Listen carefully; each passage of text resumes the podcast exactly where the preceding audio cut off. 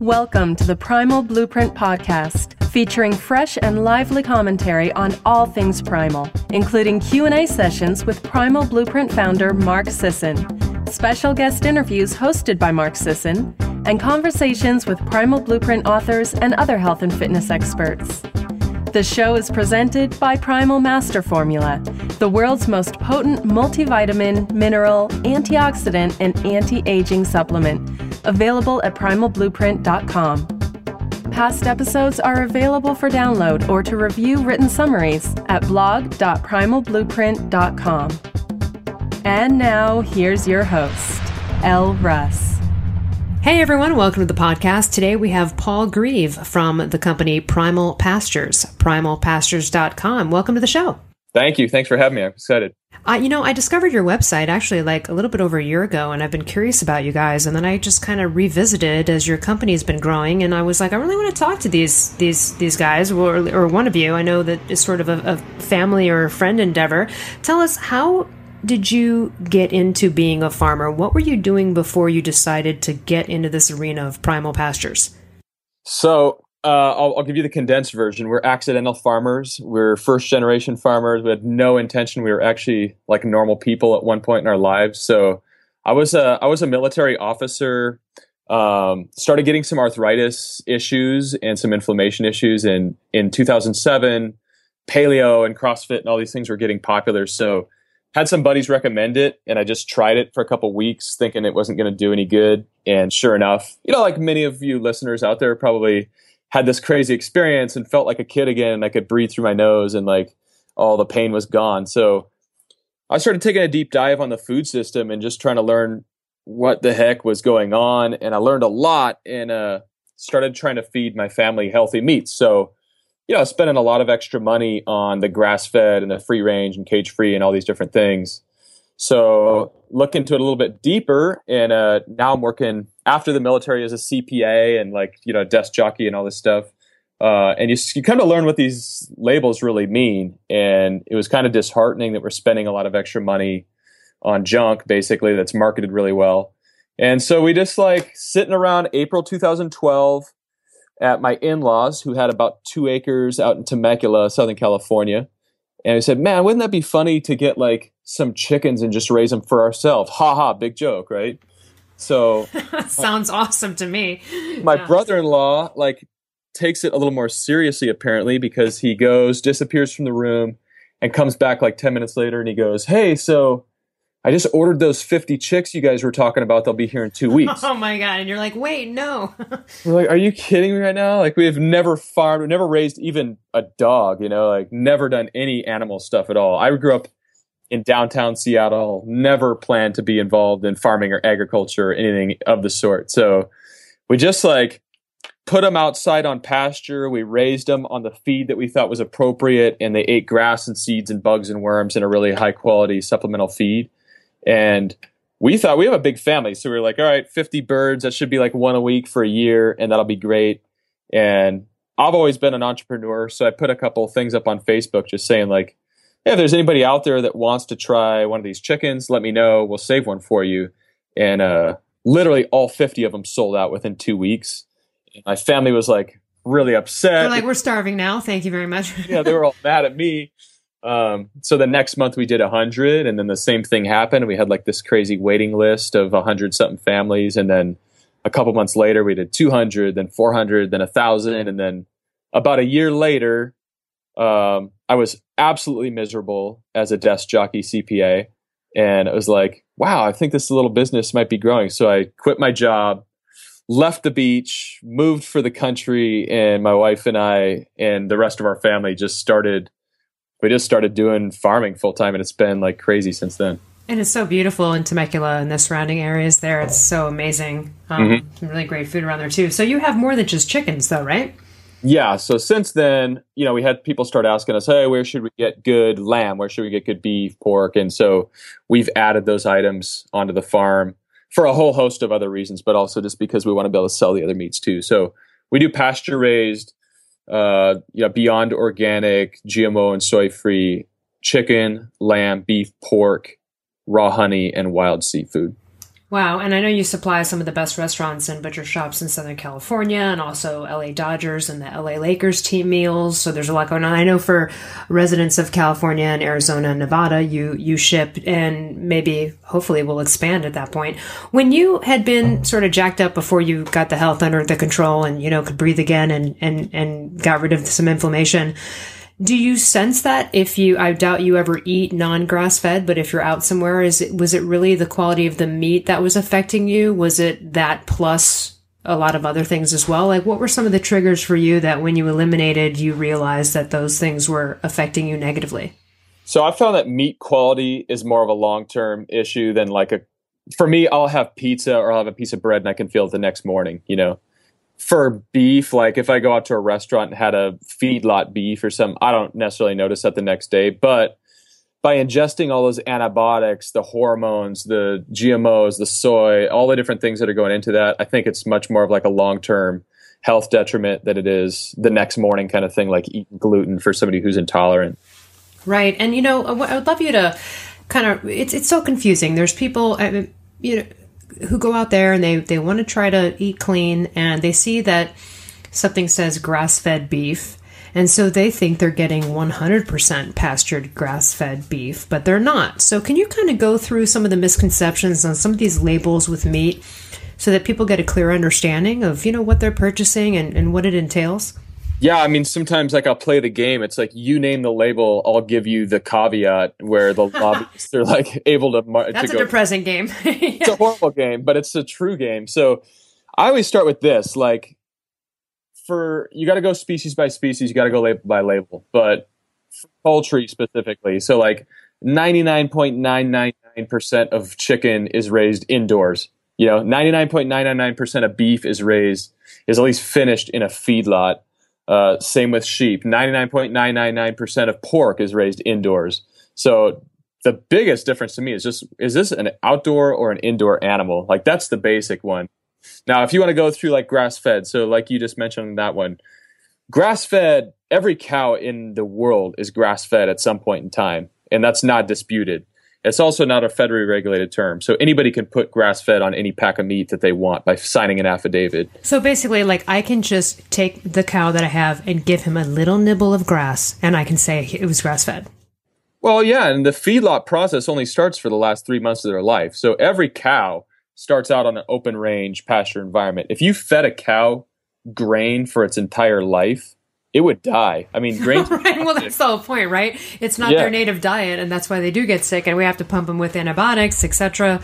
Um, so yeah, so so only the last three months is when what they're just fattening them up with the grains. Yeah, they'll stick them in a feedlot. You know, they really couldn't live in the feedlot much longer than that. So if you think about, you've seen the pictures and stuff online of a beef feedlot. They cram these animals in. They're up to their you know, basically up to their knees in fecal matter, and uh, they're pumping full all kinds of antibiotics just to keep them alive in that system. A lot of times, the grains are so toxic for their ruminant stomach, which is their special. Like cows and sheep have this special rumen stomach that's only meant to digest grass only, nothing else at all. Um, it'll burn a hole through the cavity of their skin all the way through, and you can actually see into these cows' stomachs because of uh, the grain which is totally toxic to their system. So it's a really, really bad environment for cows to be in getting fed grain, you know, which is different than chicken. Chickens can handle grain, um, but the way that they're raised, which is indoor and confinement, that that's not good for them. So you got to really go species by species. One of the worst to me is antibiotic free. So you see this label thrown around all over the place, you know, antibiotic free chicken, antibiotic free beef. All that means is that the vet that works for that farm, whether it's for that feedlot or for that grow house in the case of chicken, as long as they prescribed the antibiotic and the animal's got a three day withdrawal period, that meat is antibiotic free.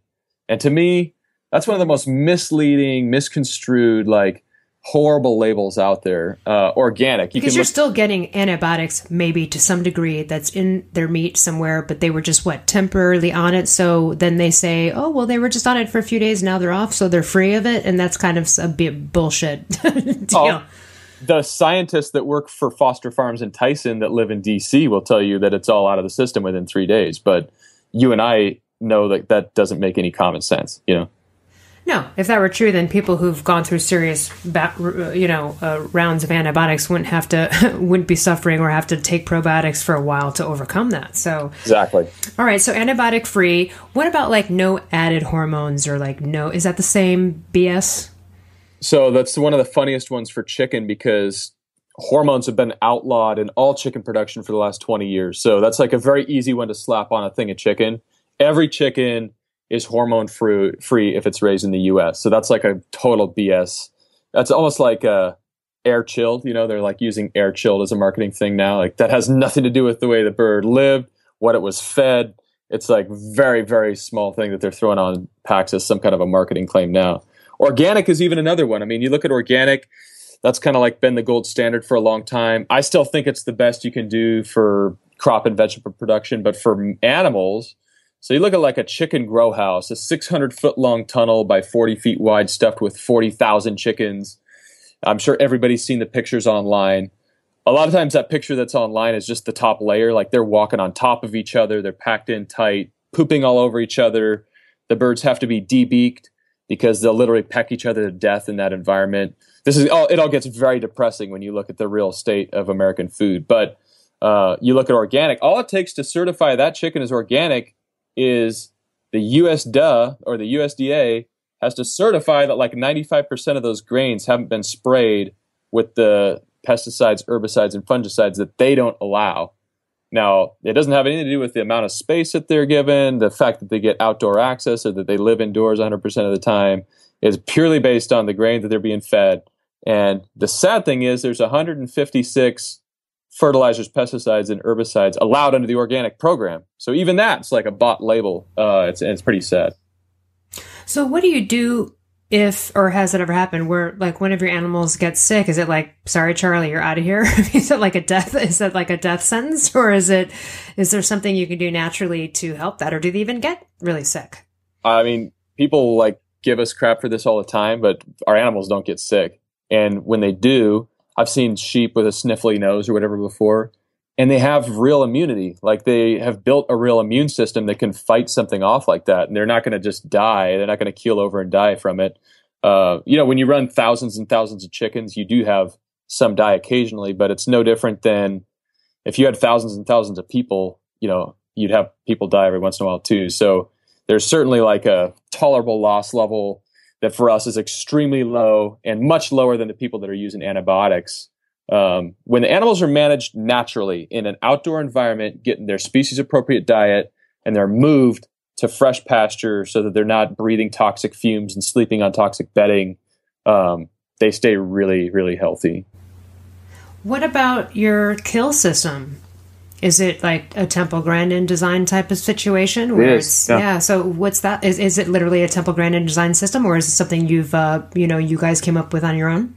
Uh, for our beef, it's literally a Temple Grandin design system. We work with like three slaughterhouses that we've hand selected um, for our beef. For our chicken, you know, Temple Grandin doesn't really do chicken work as far as I know, but um, it's a small family owned place that only does chicken processing and they do a very small number each day.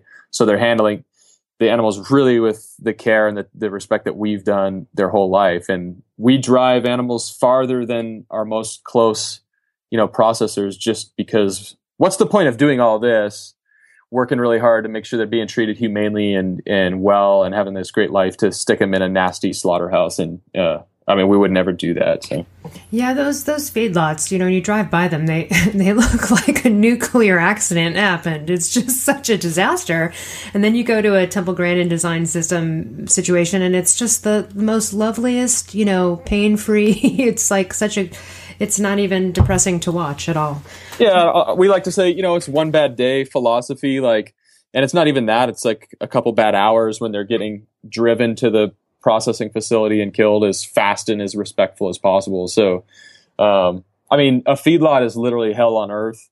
There's an epidemic of farmers not wanting to return to the family farm, selling off their land and trying to get out of it. And I'm totally convinced it's because nobody wants to work in that environment. I mean, literally your daily chores in a in a grow house for chicken is you're going to walk through and you spend two or three hours a day just pulling out dead chickens. You know, like that's your farming. So I have a hard time even calling the conventional modern day system farming. I think it's way closer to manufacturing. Uh, I don't even call it farming. You know, it's just. I agree just with a- you. That that sounds like a more appropriate term, manufacturing. Yeah. What other? So let's talk about grass fed. Um, that label, the the like, how do we know?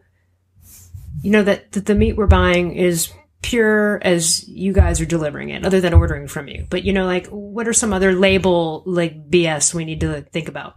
Well, grass finished is another one. So a lot of times people say, well, you can't just look for grass fed, you have to look for grass finished. And I'll say, again, let's go back to the label game. You give me the label, I'll give you the loophole. And uh, all it takes for grass finished, you could stick a cow in a feedlot, still up to its knees in poop.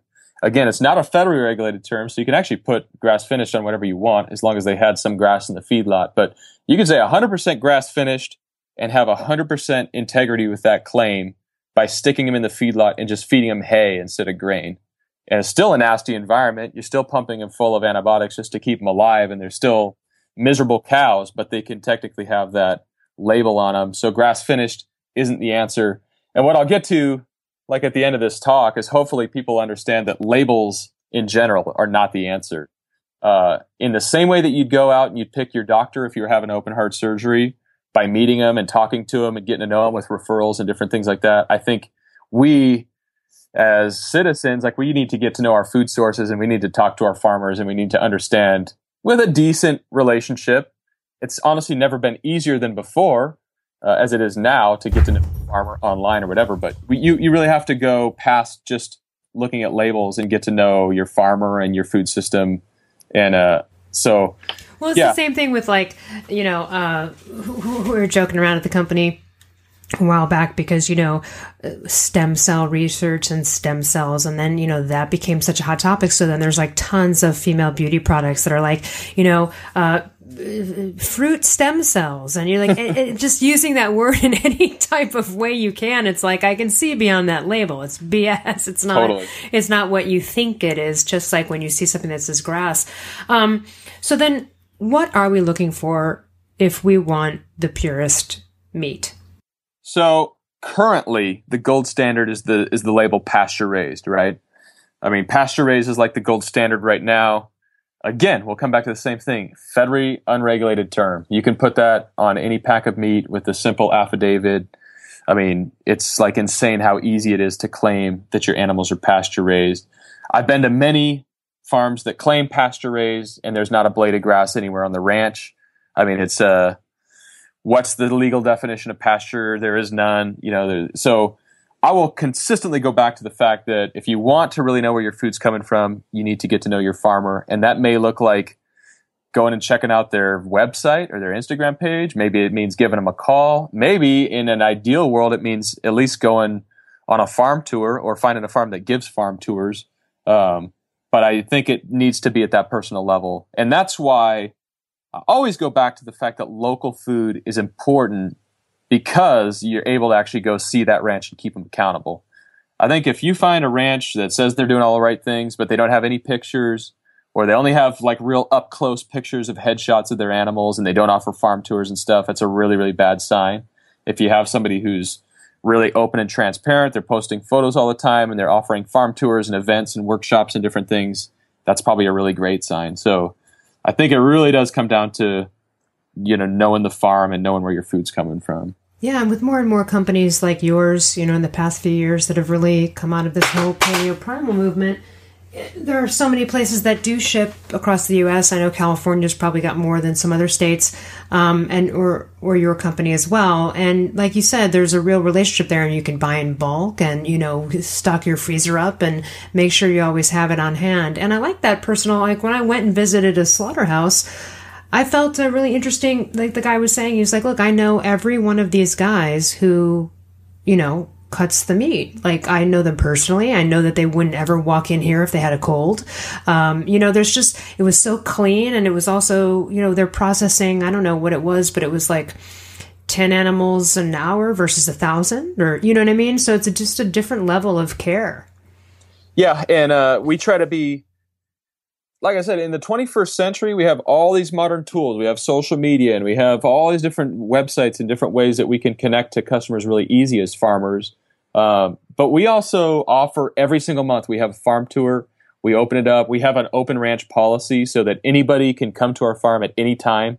Uh, we can't necessarily give you a full tour, but you can come and do a self guided tour, walk around, see what's going on.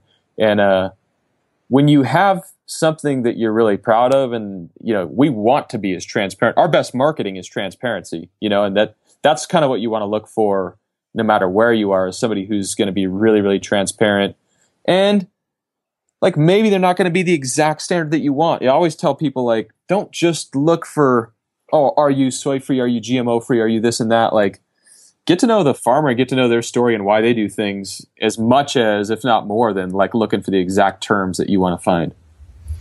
Now, it's interesting because I was talking to someone once who said that they became a vegetarian because they did not want to contribute to the feedlot type of scenario and you know the, the crammed chicken scenario that we're talking about and and my point was well that's okay that's a choice but also then you can get out of that by only eating meat and supporting the companies that aren't doing that. You don't have to quit it altogether to send a message to the feedlots. You can send the message by um, and I guess on that note, I would ask, you know, there's a lot of people, vegan, vegetarian community who, you know, would say things like use the standard arguments like it's bad for the environment, you know, and all of these kind of things. What what are some of the objections that you have gotten, you know, over time and, and what are some of those responses to those kind of objections?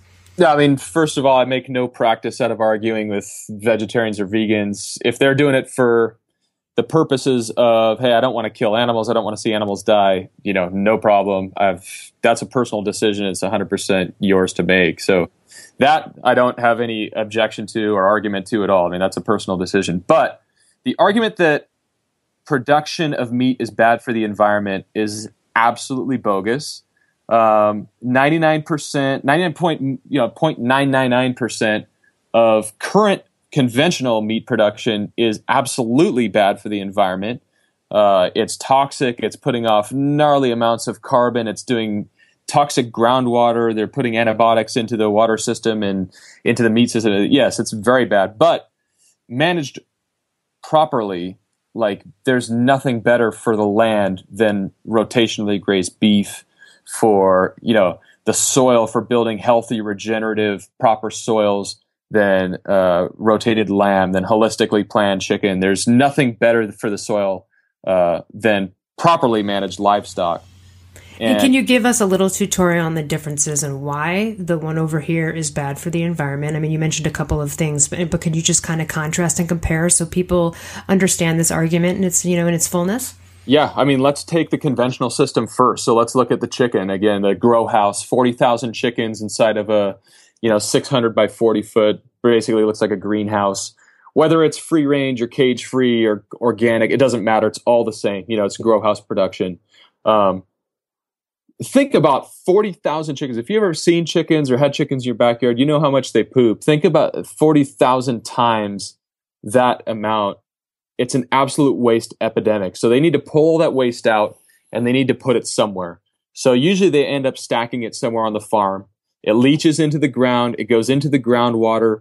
It's absolutely infested with antibiotic residue and all the different stuff that they're putting, vaccines and all the different things they're putting into the into the meat is what ends up going into manure. That leaches into the groundwater. It's direct linked scientific study proven uh, direct correlation of people that are already getting antibiotic resistance from animal production that's going into human uh, the human bloodstream and stuff, and then they end up spraying that up in the air to irrigate the crops, and it's toxic groundwater that's going to, you know, get all over houses and new crops, and I mean, it's a disaster. It's an ecological disaster growing animals in a grow house or a feedlot or anything else. Compare that with a properly managed, holistic, we call it holistically managed livestock system. So in nature, you got to think about like go back to a place with a large, you know, untampered wildlife population like the African Serengeti, which is studied all the time for our purposes. The way that it works is you have these big animals that only defense against predators is to herd up into a large pack, right? So you heard of like packs of, you know, herds of bison and the Great Plains and all this different stuff. So they herd up, they eat the grass that's underneath their feet, they poop all over the ground. And once that ground is soiled, they have to move on to the next spot. If you've ever gardened before or farmed or anything, you understand that that manure, when applied at the right rate, is actually the best fertilizer that's ever been known to mankind. It's better than anything Monsanto can come up with, you know? And so the grass basically absorbs that manure, it turns it into healthier, more regenerated land for the next year, and then the, the animals move on to the next spot. And that process continues like for thousands and thousands of years. So when you look at an area like the Great Plains in America, which has grown some of the greatest crops of corn and soy, unfortunately, over the last hundred years that the world's ever seen, that's directly because we had a herd of 100 million bison in America, as far as we know, you know, as far back as we know, a massive herd of bison that was being controlled by predation and being manually rotated, uh, depositing manure and moving on to the next spot and really like fertilizing the land for a very long time. That's why we have the Great Plains. So meat production, when we leverage. So essentially, sorry to interrupt you, but essentially the natural pastured life of these bison from the past is what gave the land and earth its most fertile Precisely. ground. Unfortunately, we used it for soy and corn. yeah. Right. Yeah, exactly. So w- when we use na- nature's template, we can really, really have great impacts, positive impacts on the ecosystem by producing meat, you know? And uh, to go even further on that point, you have a vegetarian or vegan that says, Oh, I want to opt out for ecological reasons because meat's so bad for the environment. Well, if you want to make that argument, let's look at conventional corn and soy production. Let's look at conventional vegetable production. Let's look at anything you're eating conventionally. They're absolutely raping the soil, pumping it full of all kinds of chemical and synthetic fertilizers, and they're making that I mean, that's just and, as and bad. killing lots of large animals to protect those soy fields. A lot of large animals get shot to protect them because they love munching on it. So you kind of can't escape even on that argument. If you're a vegan or vegetarian eating soy, there's a part of that that's involved in still killing animals. Well, and the, are the large animals that much more important than the small animals? Agreed. One, one shot of Roundup can kill over a million like insects, bugs, critters, micro insects. I mean, who's to say that the cow is more important than the caterpillar? You know, like agreed. So uh, a healthy, managed natural ecosystem of a you know properly managed livestock ranch. I'll go out on my farm right now. I can look out the window and I can see butterflies and snakes and bees and all different kinds of ecosystem wildlife habitating on my farm. Uh, and I, I would find that hard to argue that I'm causing you know anywhere near the environmental destruction that uh, a conventional soy field is producing. On the subject of snakes, since we are in Southern California and there are tons of rattlers, do you have rattlesnakes on your property? And if so, do they ever bite the animals? They do, yeah. Uh, what happens? Are they immune to it, or? they actually are, yeah. So we have livestock guardian dogs that'll get bit every once in a while. Um, dogs don't get affected too bad by snakes, and you know they're healthy dogs that live outside and they get fresh air and sunshine and they don't get any kind of intervention. They just uh, they avoid the rattlesnake next time, and they're sick for a couple days, and they bounce back. What kind of dogs do you have? Oh man, our dogs are like the cool, maybe the coolest part of the farm. So we have seven uh, Anatolian Shepherd Great Pyrenees mix. These okay. huge. They're my favorite breed. Those dogs are amazing. Oh, they're so cool. They're so cool. When you run animals outside, uh, we learned the hard way. We lost 1,200 chickens in our first year to coyotes, and that was like 1200 out of 1500 total, you know, so we lost almost the whole flock to coyotes. And as a former like sniper trained Marine officer, it was my first reaction to go, all right, let's go, let's go shoot the coyotes. That would totally be my first reaction too. That's the wrong reaction. Though, it is, but, but it's an instinct. Yeah. yeah. Yeah. It's just a bad instinct. So our whole thing is like, yeah, coyotes were here way before us. We're doing this whole thing to be an ecological benefactor, not a detriment. And, uh, we learned about these dogs that have been guarding livestock for like thousands of years. So Great Pyrenees is a French breed that's been in the Pyrenees Mountains for thousands of years with goats and sheep. And same with the Anatolian is a Turkish breed. Yeah, exactly.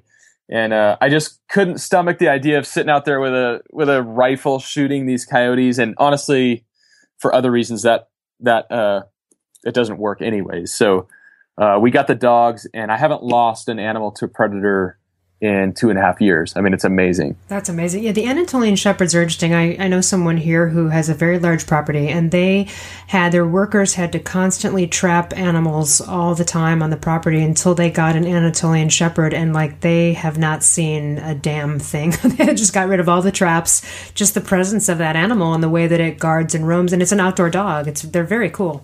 Yeah, they've never been inside of our house or anything. You know, they live outside twenty four seven with the livestock they're uh, they're cool, really, really cool looking, beautiful, soft, fluffy dogs. And we do farm tours with kids, you know, thousand plus people a year, and they're very friendly and all that stuff. But if you come up to the side of our fence late at night, or you bring a dog up to the fence, I mean, they go berserk. So it's it's really cool to watch. How many acres do you guys have?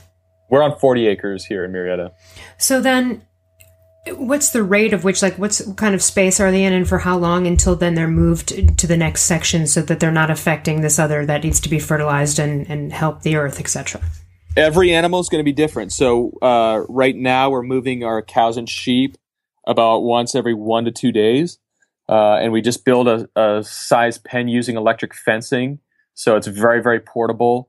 We'll lock them in that single area and uh, they'll basically so you know, for the amount of cows and sheep that we have right now, which is like 20 to 30, it's a fairly small herd right now because we just did a big slaughter, but, um, you know, it's maybe a thousand square feet or something. It's plenty of room for them to get out and walk around, but they're like eating a certain amount of grass andcer- fertilizing a certain amount of soil, and then we'll move them, you know, using that electric fencing and electric charger. So, uh, it's all based on eyesight, and that's kind of where like the skill comes in of understanding how to manage the land, not overgraze it, but also you don't want to undergraze it and underfertilize. So it's a fine balance. What um, I'm wondering about organ meats. Do you sell every part of the animal? Do you keep the best for yourself? Are you keeping the organ meats yourself, or do you sell every part of each animal that you raise? We sell every part. Me and my family do a lot of organ meats. You know, when you're talking about pasture raised livestock on a species appropriate diet, maybe the most valuable part of that animal is the organ meats for the health benefits. So we sell the heck out of like yeah, chicken, pasture raised uh, chicken livers and chicken hearts and uh, those that stuff maybe sells faster than you know boneless, skinless breasts, but it's a hot ticket item and people definitely go after that stuff pretty quick. And does your whole family eat all the parts of the animals? Are you? Oh yeah, yeah. So everyone, yeah. no one's grossed out by anything at this point. at this point, you need to get over it because that's right. Even if you are grossed out by it, like we do beef liver and some people don't like the taste. I mean, I, am not a huge fan of the taste of beef liver either, but I understand the health necessity of it. So we'll grind up like one part per 10, you know, like a, a tenth of a pound of liver, and we'll grind that up with uh, a pound of ground beef. And that way, you don't really get the flavor at all, but you get the benefit of it. And that's a great tip, actually, that you just mentioned that for people that want to get more of that into their life is doing a little mix. Yeah, it works super good, and uh, you don't really taste it, and you get all the benefit of it. So, and probably can sneak it into a kid's mouth, and they wouldn't know that it's not just a regular burger.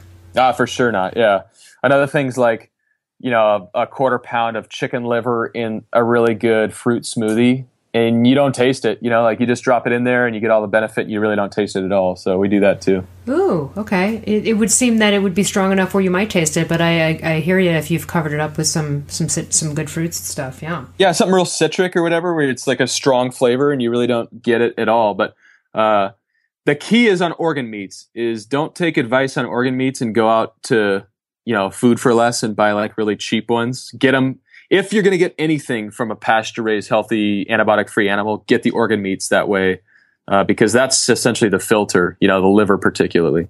Right. You don't want to be eating a, a the liver of like a, a 50 year alcoholic. So you wouldn't want to eat the liver of like an antibiotic in, in, infused animal and, and whatnot. Exactly. What else can we look out for, or what are some other maybe issues that y- you guys are dealing with as farmers these days in this world? Are there any? Are there some things that are a priority for you guys, or or you know what what's out there right now for you? I mean, one thing that I, talk about a lot of times too is budget. So what it comes down to for most people, they say, "Yeah, this sounds great, but like I can't afford the prices on that stuff, and that's just out of reach for a lot of people." And so what I will say is this: is if you can find a farmer to buy from directly, or at least semi-directly, you know, from like one degree of separation. First of all, you're going to get way higher quality for the same price. So if you look at a product that's being sold at say like Whole Foods, and I love Whole Foods, they do a pretty good job with stuff. Not really meat, but they do a pretty good job with other stuff. You know, it's going from the farmer to the processor to the packager to the distributor to the secondary distributor to the grocer to you. So if you think about how many times that's touched a different set of hands and each set of hands needs to make their 15 to 20% margin, think about the quality that you're getting for the same price as going and buying directly from a farmer who Sure, they're not at the same scale that some of the growers are, um, but you're going to get as good of a product, if not probably better, for the same price or maybe a little bit more. The other thing is you have to learn how to buy in bulk if you want to learn uh, to to work with small farmers.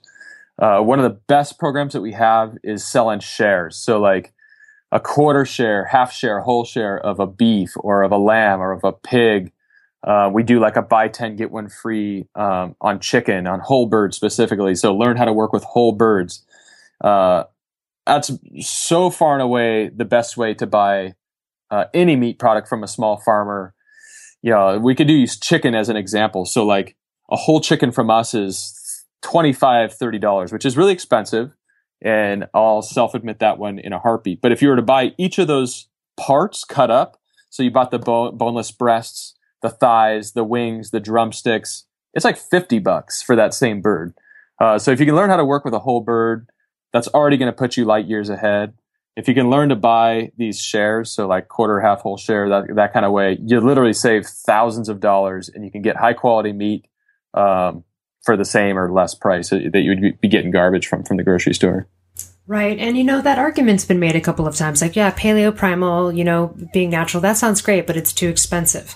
Well, the other part of this is like when you become a fat burner and you get off this, you know, sugar burning train, you become calorically efficient and you end up actually needing less food in general to fuel oneself. And so it goes from like maybe being able to put away a 32 ounce steak on your own one night and just stuffing out to really only being able to have like half a eight ounce steak and being good with that. And so as time goes by, I think myself and other people have noticed that we're consuming less actual meat overall and less food overall. And so it, it actually ends up working out. I mean, I, I agree with you. It, it's sort of cheaper in the long run. And of course, then you're, you, you can eliminate some medical bills some, yeah, yeah, and some other things. Yeah. No, I love the way that you put that. That's awesome. Uh, I've never heard it put so eloquently. I talk about all the time. Americans eat too much meat in general. You know, like it. It's still a salad if it doesn't have chicken on it. So I sell meat for a living and I raise meat. But one of my biggest pieces of advice is like, lay off the meat. You know, and when you do eat it, eat high quality stuff. But your plate should be green. You know, like I, I don't. I, I don't have any problem with telling people they should be eating less meat, and when they do eat it, try to get high quality stuff. Right, and on that note too, you know, when you overeat meat, it turns into glucose anyway, which can keep you in a bad bad sphere. And it's one of those things that sort of, if you're into it, it's easy to overeat if you're already kind of a sugar burning, you know, big, yeah. big eater. But yeah, after time, it's just amazing. I mean, you know, Mark Sisson has said it. Even my brother who lives in Temecula has said it, who went primal, lost 40 pounds, feels great. And we talk about it all the time where we're like, wow, it's so crazy how the amount and the volume of food that we used to eat then versus now and how calorically efficient you get. And it literally actually becomes cheaper than your standard sugar burning, standard American diet person. Ah, it's fantastic. I've never heard the term caloric efficiency, but I like that a lot. That's yeah, cool. it's a cool thing that happens. I'm, I do not know, maybe you've noticed it yourself oh, over sure. time. Yeah, it's it's kind of a weird thing because one of the things that's weird about it is for a while before you kind of catch it, you kind of then eat the same volume of food and then you're like, I'm stuffed and feel inflamed. And then you kind of like, is it really possible that I need to be eating less than I'm eating? It's kind of yep. a weird mind screw, you know? Yep. Um, and then over time, it's, um, like for me now, I mean, I used to, uh, I used to go to town. I could eat a huge, just big fat one plus pound steak in, in no, no, no time. And I can still do that occasionally, but throughout the course of a day, I wouldn't be able to eat more than that. That would be like a really big day for me. And I would have never even imagined eating like half a eight ounce steak at some point, having that even satisfy me. Where now, yep. now it would, and then the other half is for another time. So, yep. Yeah, I always say like I challenge you to get uh, uncomfortably full on bro- broccoli and cauliflower. You know, like right, right, yeah, that would be ugh, that would be brutal. That'd be a lot of a lot of it. Um, what are some other things we can think about before we go, and, and a message you might want to relay to people? You've been in this industry a while now, and you're you know you're right at the forefront of everything that's happening. And also, thank you for contributing to that. You know, for starting this company, we need more people like you. Oh well, uh, another message that we talk about all the time is like the best way that you can influence this is through your fork and your dollar you know? It's uh i'm not the only one doing this. There's thousands of small you know responsible farms throughout the country and throughout the world now especially new ones popping up all over the place. To seek those ones out and when you do find them support the heck out of them you know? This none of this is possible without the consumer speaking with their dollars. So we hear people all the time, oh yeah, the government needs to change the legislation. They need to do this and that. And it's like my favorite farmer, Joel Salatin, always says, we cannot wait for salvation by legislation. Like we, you need to go out and create the demand and to be the demand for this movement to happen if you want it to take root. We can go in detail about how corn shouldn't be subsidized and you know blah blah blah. Yes, I agree with all that. But what do you specifically have control over? Go find a farm find a really great one, get to know them, and help promote them and and uh, and support them with your dollars. I mean, that's the best thing that you can do. Yeah, that's a great point. And and to that point, I want to highlight where I've seen that, which is you know now Cheerios has a gluten free cereal, and you know they and, and, and, are getting chemicals out of their cereals or whatever it is. They're they're making an effort that was not made for many years, and yep. that can only be because of the demand of clean products that people are putting out there. And so the big General Mills and you know some of those companies are going, all right, well, if we want to play in this game now, we might need to clean up our act. So again, like you said, you know, dollars dollars change lives and change legislation or just change the way we we do things. And so I agree yep. with you.